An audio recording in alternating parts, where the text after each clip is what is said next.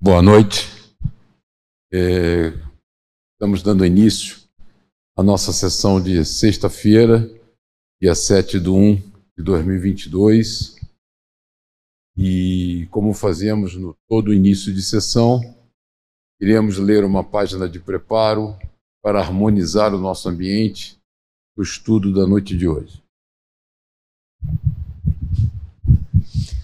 A página de hoje foi retirada do livro Ceifa de Luz, pelo espírito Emanuel, psicografia Cândido Xavier. É intitulada Lei e Vida. Essa primeira frase foi retirada do Evangelho de São Mateus, 5, versículo 17.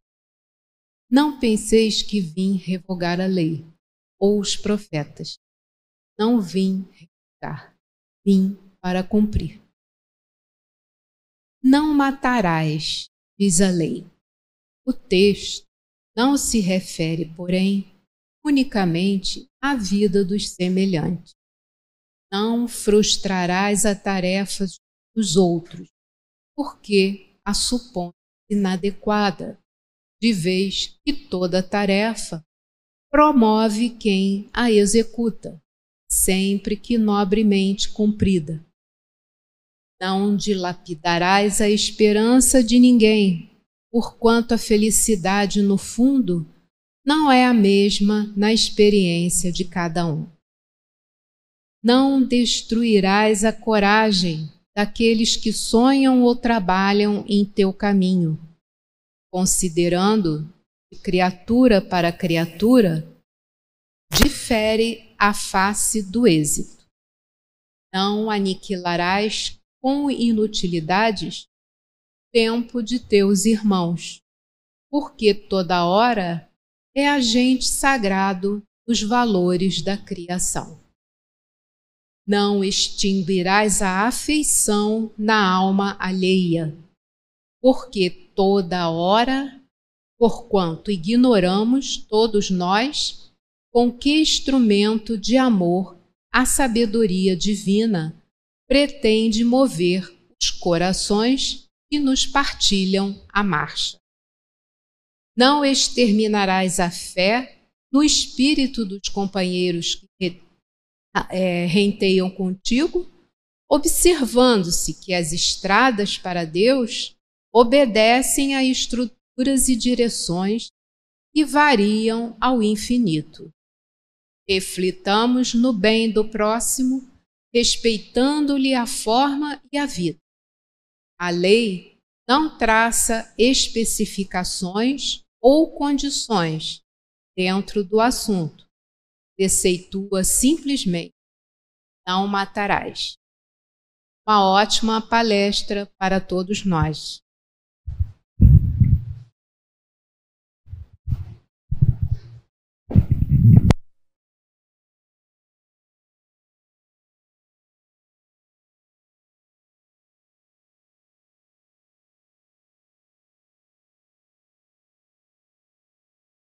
Ao estudo da noite de hoje, eu vou pedir aqui para o meu operador trocar o slide, a apresentação. Isso. É, hoje nós vamos estudar o capítulo 11, Livro dos Espíritos, questões, questões 873 a 879, e tratam especificamente de justiça e direitos naturais. Esse tema é um tema palpitante complexo que afeta a nossa vida diretamente, né? No dia a dia.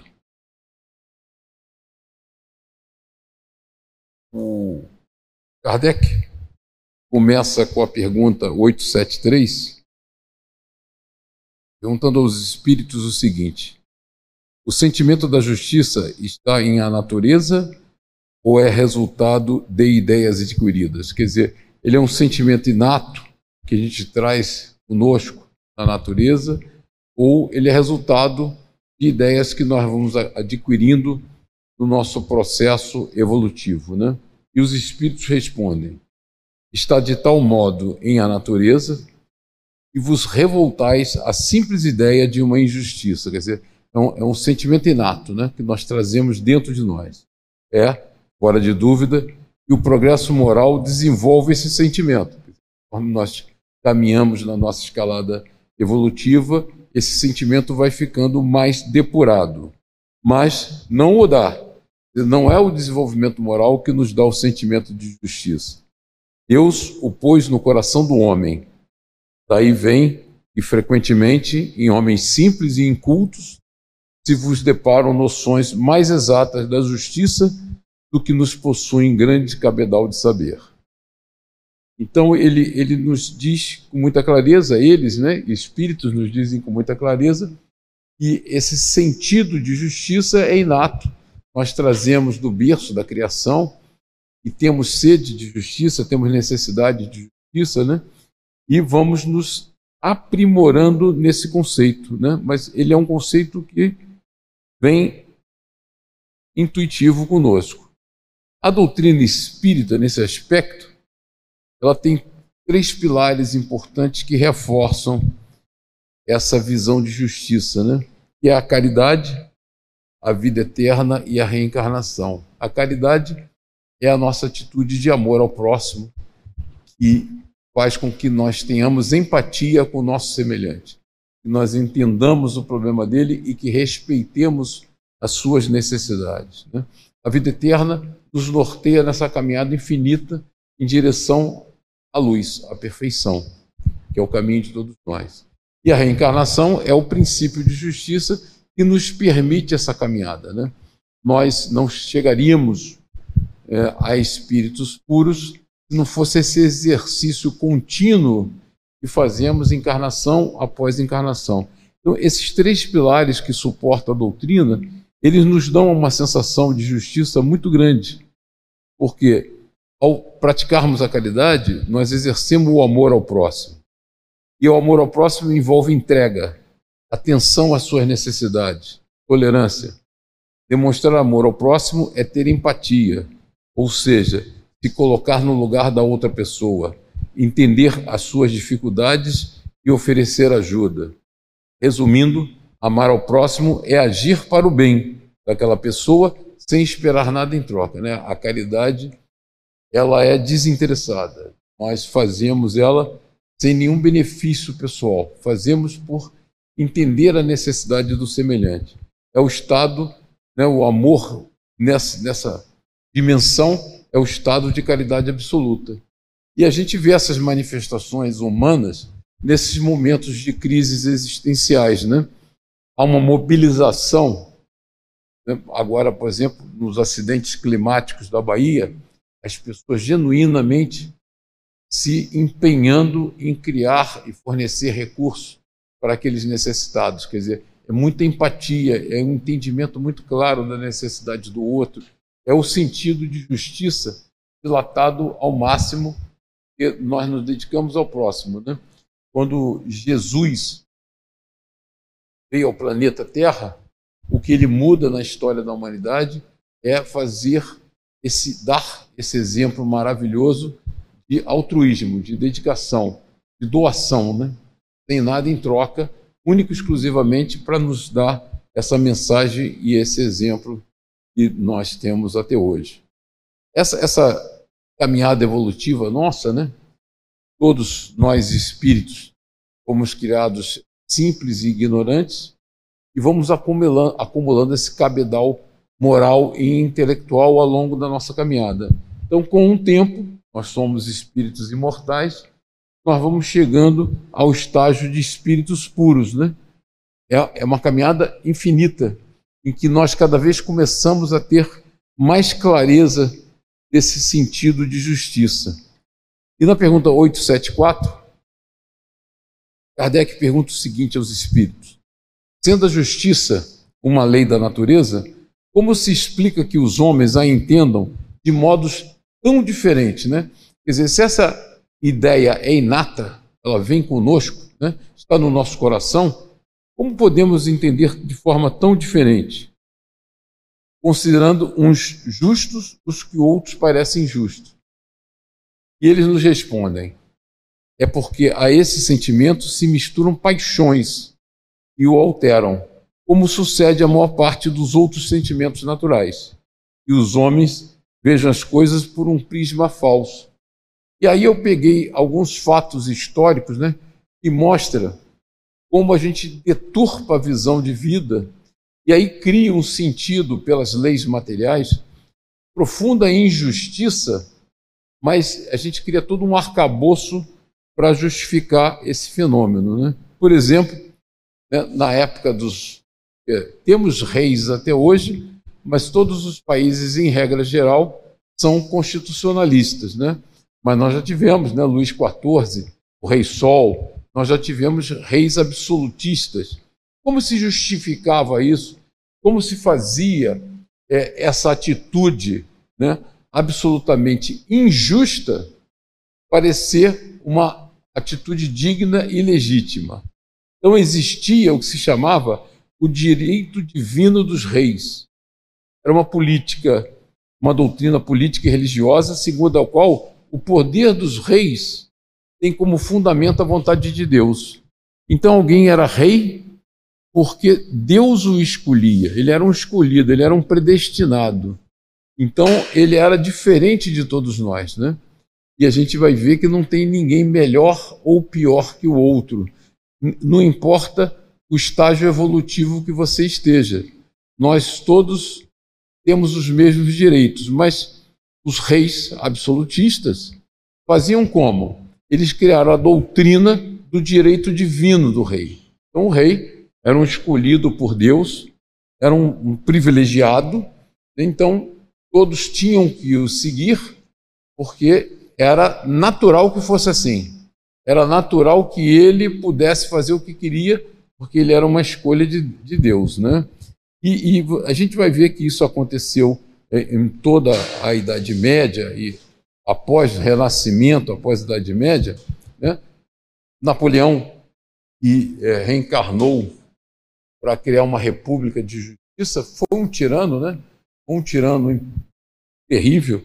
Então, é, os estados teocráticos hoje, né? Nós temos estados teocráticos em que a religião se confunde com o poder, né? os califados. Né? Então, é, na, no, no, Irã, por exemplo, os ayatollahs são escolhidos por Deus. Né? Então, eles misturam o poder temporal com uma legitimação, porque eles foram escolhidos por Deus, eles foram designados por Deus, então, eles usam é, é, as concepções do Corão para difundir e justificar as atitudes deles no poder. Uma coisa muito interessante, e no Japão, apesar do Japão ser um país absolutamente é, democrático e constitucionalista, é, o, o, império, o Japão é o império do sol nascente, né? E o imperador é considerado como descendente da deusa uma deusa qualquer, shintoísta, né? e é a deusa do sol. Então, o que você vê interessante que essas coisas, hoje, século XXI, ainda perduram. É claro que eles não têm mais espaço para praticar isso, mas praticou-se isso por milênios. Né? Na Grécia Antiga, que é o berço da filosofia, do conhecimento moderno, da vida moderna, a escravidão era uma prática comum. Né? e componente da vida da Grécia Antiga, ao longo de toda a sua história, da mesma maneira que nas demais sociedades antigas. Estima-se que em Atenas a maioria dos cidadãos tinha pelo menos um escravo. E todo inimigo, quem eram os escravos? Todo inimigo vencido e capturado virava o escravo. Alguém era dono daquela pessoa. Quer dizer, nada mais injusto, nada mais cruel de que um ser humano ser tratado como uma propriedade. Mas aconteceu. E aconteceu no mundo antigo todo, aconteceu na Grécia, que era um país que trouxe luzes né, ao nosso conhecimento. A, a filosofia humana depende muito do pensamento grego. E eu quis trazer um, um texto aqui muito interessante, que é sobre a nossa caminhada evolutiva como humanidade no planeta Terra, né? A teoria evolutiva atual identificou, através dos estudos dos fósseis e da pesquisa de DNA, que o Homo sapiens, sapiens abandonou, né, saiu da África há mais ou menos 60, 50 mil anos, se espalhando pela Ásia e pela Europa. Né? Outros movimentos, outras levas de hominídeos tinham feito esse movimento, mas o Homo sapiens fez isso em torno de 60 mil anos atrás. Essa teoria, conhecida como Out of Africa, quer dizer, o abandono da África, ganhou muita, muito destaque num estudo importante. Qual foi esse estudo? Alguns cientistas, pesquisadores, começaram a pesquisar o DNA mitocondrial, né? é o núcleo da célula, da mitocôndria. E o DNA mitocondrial nosso é igualzinho de qualquer um de nós, é igual da sua mãe. Então, eles conseguem fazer uma busca da sua herança genética. Quem foram os seus ancestrais, os ancestrais dos seus ancestrais e tal. E numa pesquisa no mundo afora, eles descobriram que nós, humanidade, descendemos diretamente de um pequeno grupo, né? eles chamavam, chamaram no estudo a Eva mitocondrial, um pequeno grupo de mulheres que viviam na África. Então a humanidade toda descende desse pequeno grupo e gerou uma população que, numa diáspora, saiu da África, colonizou a Ásia e Europa a partir de 50 mil anos atrás e gerou a humanidade. O que eu quis dizer? Opa, eu voltei. A prova, o que, que isso é importante para nós? A prova disso, desse, desse conhecimento científico, dessa comprovação científica, e no período evolutivo, nesse período evolutivo que nós vivemos e encarnávamos e desencarnávamos no planeta, todos tínhamos tez escura, todos nós éramos negros. Todos, sem exceção. Então, todos nós, espíritos, que estávamos no planeta naquela ocasião, encarnando e desencarnando, éramos negros. Né? Essa é uma comprovação científica, inegável. Mas, estou apertando errado aqui, mas na, no século XVI, XVII, o, o, racismo no planeta se tornou muito forte né? E praticamos, de forma cruel, a escravidão. Qual era a justificativa? Você vê como a, a cabeça humana foge desse conceito de justiça divina e cria suas leis, né? E os negros da África não eram filhos de Deus. Eles não foram criados por Deus, eram criaturas da natureza. Então a justificativa dos poderosos europeus que estabeleciam e comercializavam escravos africanos, né, os ingleses, franceses, os belgas, é que eles, europeus, eram filhos de Deus, foram criados à imagem e semelhança de Deus. E os negros da África, não, eram criaturas que não foram criados por Deus. Então, o que se passa aí, né? Uma miopia e uma manipulação da verdade com interesses puramente econômicos. Porque, se a gente olhar sob essa ótica doutrinária, todos aqueles espíritos que, porventura, praticavam a escravidão e, e eram brancos, tinham encarnados necessariamente em corpos negros. Né? Então, todos nós, todos nós, a humanidade toda, tem como seu berço a África. Isso não é uma hipótese mais, é uma certeza. Então, a humanidade, no processo de evolução, né, ela foi desenvolvendo matizes diferentes, razões geográficas, climáticas, isolamento, né, seleção natural. A origem das espécies é ali na África, nosso berço é na África. Então, quando a gente cria essa distorção, essa justificativa para praticar como praticamos, né, de forma brutal a escravidão, nós manipulamos a justiça. Então, por isso que os espíritos dizem o seguinte: se nós praticássemos o sentimento inato que Deus colocou no nosso coração de justiça, nós estaríamos muito próximo de sermos mais justos, amorosos, mas a gente, por ganância, por orgulho, por egoísmo, uma série de sentimentos, criamos mecanismos, leis, distorções para justificar atitudes totalmente inadequadas. E aí Kardec pergunta na pergunta 875, como se pode definir a justiça? A justiça consiste em cada um respeitar os direitos dos demais. Muito simples, né? É nós fazermos ao próximo o que nós desejamos que seja feito para nós. Amar ao próximo antes de mais nada. Esse é um princípio básico de vida, né? De amor, de caridade, perdão. Então, quando nós estamos orientados por esses sentimentos, nós conseguimos ter uma perfeita definição do que é justiça. Eu quero para o meu semelhante aquilo que eu gostaria que acontecesse comigo. Eu quero o melhor para ele. Né? Ninguém quer o pior para si próprio. Todos nós queremos para nós o melhor. Quando eu desejo o melhor para o meu semelhante, aquilo que eu gostaria de ter para mim, eu estou muito próximo de um sentimento de justiça divina. O respeito, né?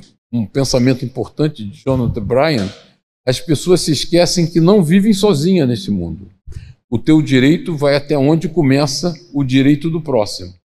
Então, o nosso direito encerra quando começa o direito do próximo. A tua opinião realmente só diz respeito a você, porém, ela afeta a vida de outra pessoa de maneira negativa. Você, como ser humano racional que é, não acha mais lúcido. Quer dizer, nós temos que ter essa clareza que o nosso direito termina quando nós vamos começar a trazer prejuízo para o nosso semelhante.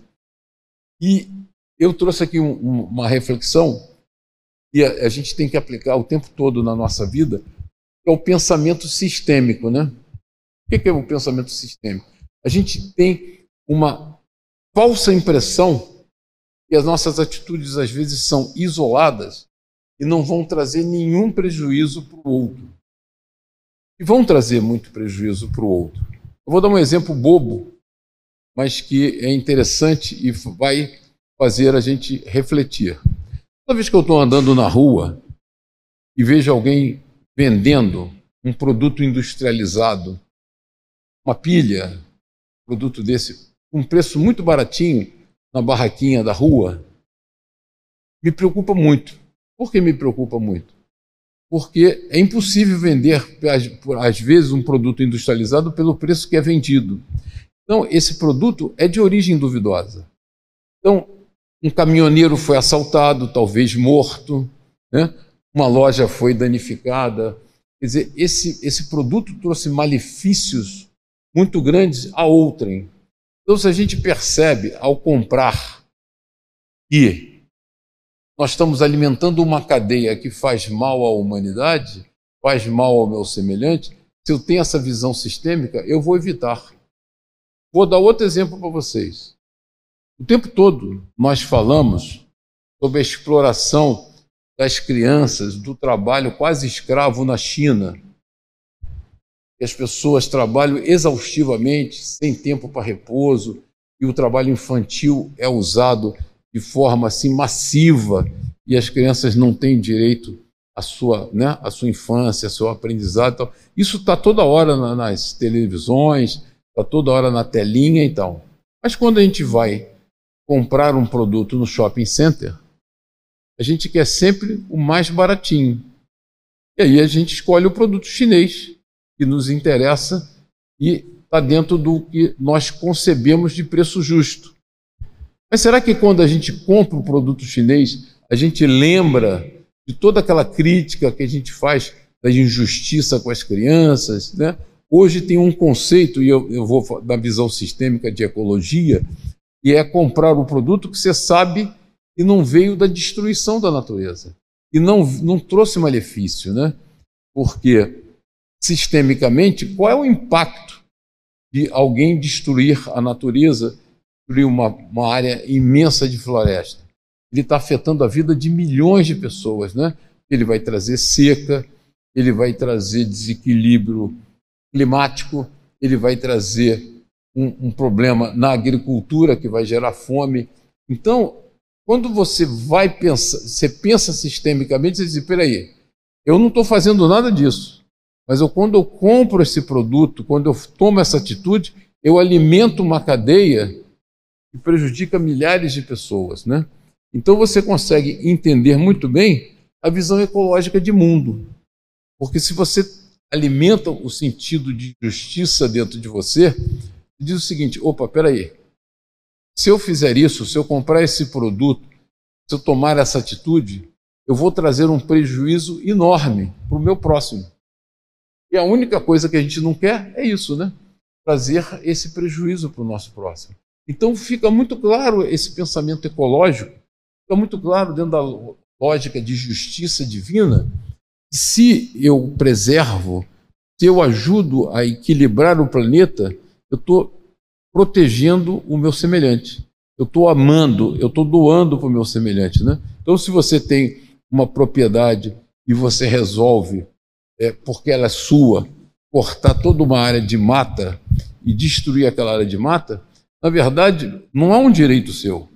E ao fazer isso, você vai provocar desequilíbrios importantes no regime de águas, né? no regime de vida animal, de produção. Você vai trazer sofrimento. Então, quando não é o ato direto, eu não matei ninguém, diretamente não, mas indiretamente você alimentou uma cadeia de dor e sofrimento. Então, a visão sistêmica nos ajuda a entender como nós devemos nos comportar por uma questão de justiça. E o que é que determina esses direitos? Pergunta Kardec.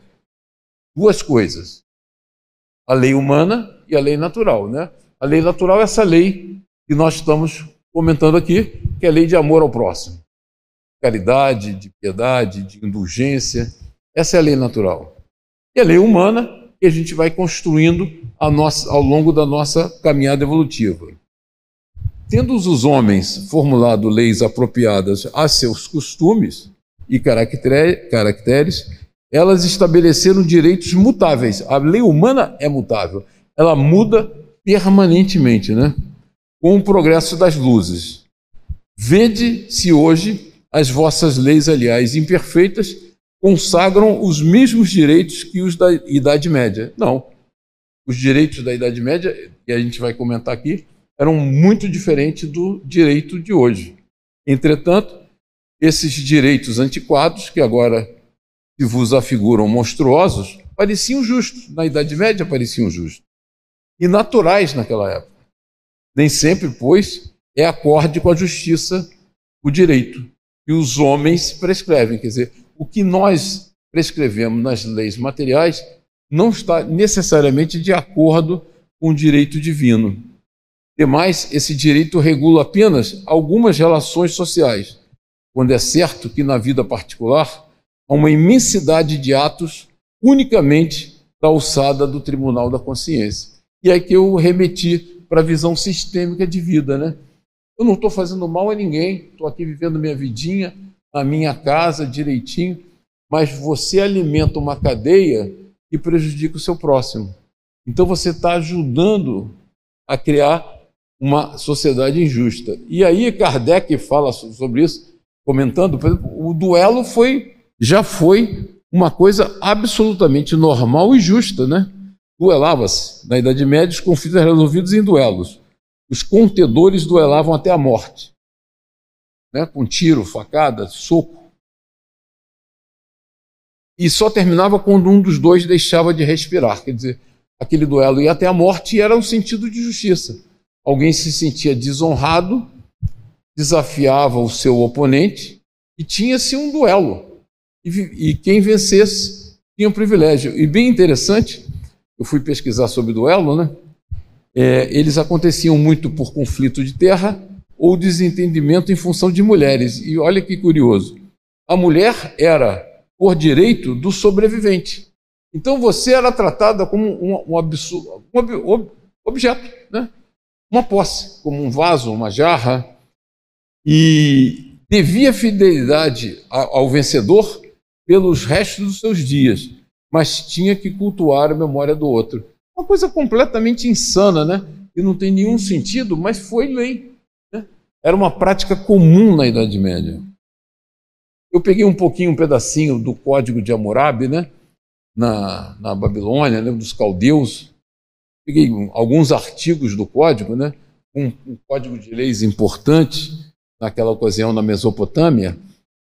E o Código de Hammurabi é, expressa com muita clareza a lei de Italião, né? olho por olho, dente por dente, que era o princípio de justiça que eles entendiam. Né? Então, no artigo décimo da lei, ele diz: se o comprador não apresenta o vendedor e, a, e as testemunhas perante as quais ele comprou, mas o proprietário do objeto perdido apresenta um testemunho que reconhece o objeto, então o comprador é o ladrão e morrerá. Era simples, papum. Então, matava-se à vontade, né? Se o vendedor é morto, o comprador deverá receber a casa do vendedor o quíntuplo. Se as testemunhas do vendedor não estão presentes, o juiz deverá fixar-lhes um termo de seis meses. Se em seis meses as suas testemunhas não comparecerem, ele é um malvado e suporta a pena desse processo. Se alguém rouba o filho impúbere de outro, ele é morto. Então, as leis eram draconianas, era olho por olho, dente por dente. E isso era considerado, na época, né? Estamos falando há 4 mil anos atrás, um, um código sofisticado de, de, leis no mundo, né? A base da lei natural, né? Posto de parte o direito que a lei humana consagra, né? O direito das leis humanas, qual a base da justiça segundo a lei natural? Quer dizer, sobre esse, esse entendimento divino de justiça, qual é essa base? E aí os espíritos nos respondem: Disse o Cristo, a cada um para os outros o que quereria para si mesmo, que é amar o próximo como a si mesmo, querer para o outro aquilo que nós queremos para nós, né? No coração do homem imprimiu Deus a regra da verdadeira justiça, fazendo com que cada um deseje ver respeitados os seus direitos. Na incerteza de como deva proceder com o seu semelhante, em dada circunstância, trate o homem de saber como quereria que com ele procedessem. Quer dizer, eu não sei como fazer, mas como eu gostaria que me tratassem. Isso é um princípio de justiça importante, né? Ia mais seguro do que a própria consciência, não lhe podia Deus haver dado. Na verdade, nós transgredimos isso, né? Porque na, na, na, na vida do dia a dia, nós não nos preocupamos em fazer ao próximo o que nós gostaríamos que nos fizessem. Nós fazemos aquilo que nos interessa, egoisticamente, que nos beneficia. Nós não temos nenhuma preocupação de fazer esse peso, né? avaliação de que se a atitude é digna ou não. A lei natural é a lei de Deus. É um princípio que a natureza guarda para nos inspirar na busca da perfeição. é isso, né? A, a lei de Deus nos inspira nessa caminhada evolutiva, independente dessas maluquices das leis humanas, que são mutáveis e vão alterando constantemente. A gente pegou alguns exemplos aqui é, de duelo, Código de Hammurabi, mas nós podíamos pegar uma coleção né, de leis que foram ficando caducas. Né? Eu me lembro que, quando adolescente, a grande discussão no país, no Brasil, era se podia ter o divórcio ou não podia ter o divórcio. E era uma, uma coisa assim, era uma celeuma, era uma confusão danada. Hoje em dia, divórcio é um assunto pacificado, né? não se discute mais. Quer dizer, em 60 anos, as pessoas começaram a ter padrões de costumes e legislação completamente diferentes, que reestruturaram a vida em família. E aquilo era um dogma, um, uma coisa complicada. efetivamente, o critério da verdadeira justiça está em querer cada um para os outros o que para si mesmo quereria. Isso Kardec falando e não em querer para si o quereria para os outros, o que é absolutamente não é a mesma coisa. Eu quero para o outro o que eu gostaria para mim. Isso é a verdadeira justiça, né? Eu procurei um, uma teoria que se chama o efeito borboleta e a teoria do caos, é, o que diz esse teorema, né? E o bater de asas de uma borboleta no Japão pode provocar um tornado nas Américas. Por que isso? Ele quer mostrar que há uma interconexão sistêmica entre as nossas atitudes e os efeitos que a gente vai obter. Isso é, a gente tem que sempre ter muito claro, né? As nossas atitudes aparentemente isoladas são justas, mas se você olha do ponto de vista sistêmico, então, pegando o exemplo da pilha, né? Cheguei lá, perguntei quanto era a pilha, o rapaz disse, eu peguei o dinheiro do bolso, paguei o que ele queria, ele me deu o troco e fui embora para casa. Teoricamente, eu não cometi nenhum deslize. Só que aquela pilha para estar ali por, aquele preço alguém morreu, alguém desencarnou de forma violenta para benefício de eu comprar pilha barata. Então, eu não matei ninguém? Matei. Né? Indiretamente matei. Eu ajudei a criar esse estado de violência. Então, essa visão de que uma pequena atitude nossa pode ter enormes consequências nos alimenta para nós vigiarmos permanentemente os nossos atos. A gente tem que sempre avaliar: eu fiz alguma coisa ruim? em relação ao outro? Fez, fez, efetivamente fez. Porque sistemicamente se alimentou uma máquina que traz grande prejuízo para o nosso semelhante. Vida em sociedade. Deixa eu ver que horas são. Dá tempo. Das necessidades que o homem tem de viver em sociedade, nascem-lhe obrigações especiais? Pergunta Kardec. Certo, e a primeira de todas é respeitar o direito de seus semelhantes. Aquele que respeitar esses direitos procederá sempre com justiça. Em o vosso mundo, porque a maioria dos homens não pratica a lei de justiça, né? Na verdade, o nosso comportamento é voltado para os nossos interesses pessoais e não para o benefício do nosso próximo. Cada um usa de represálias. Essa é a causa da perturbação e da confusão em que vivem as sociedades humanas a vida social outorga direitos e impõe deveres recíprocos. Então Kardec pergunta o seguinte: qual seria o caráter do homem que praticasse a justiça em toda a sua pureza, né?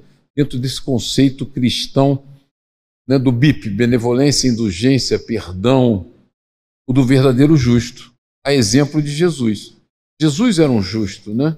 ele sempre ponderava o benefício do próximo nenhum interesse havia nas atitudes dele a não ser trazer benefício para o seu próximo, porquanto praticaria também o amor do próximo e a caridade, sem as quais não há verdadeira justiça. E essa resposta da espiritualidade reforça esse ponto importante, né?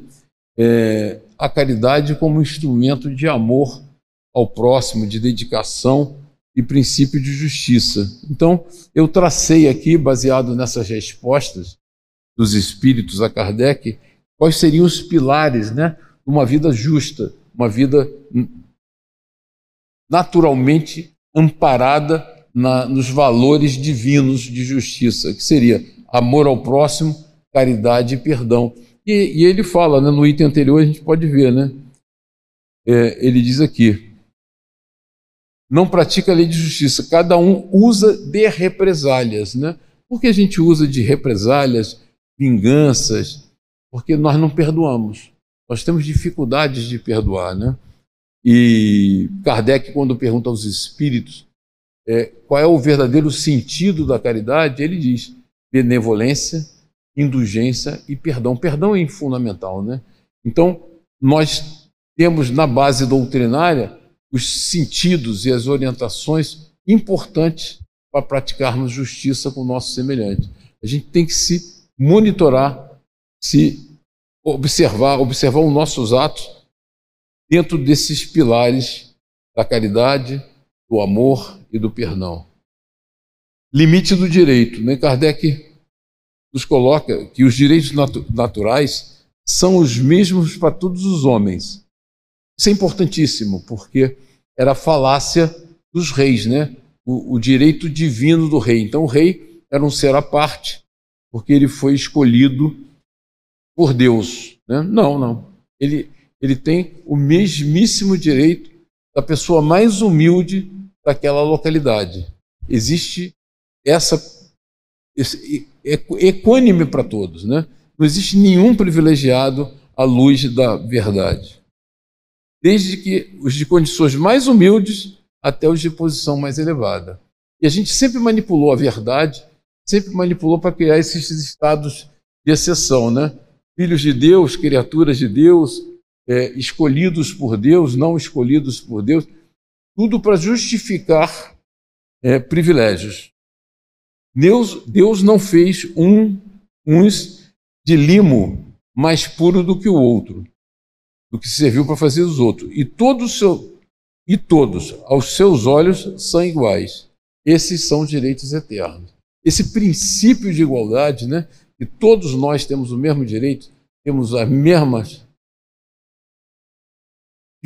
sob a ótica divina, temos os, exatamente ninguém tem nenhum privilégio especial. Ninguém é melhor que o outro. Nenhum de nós. Eu vou encerrar aqui agora.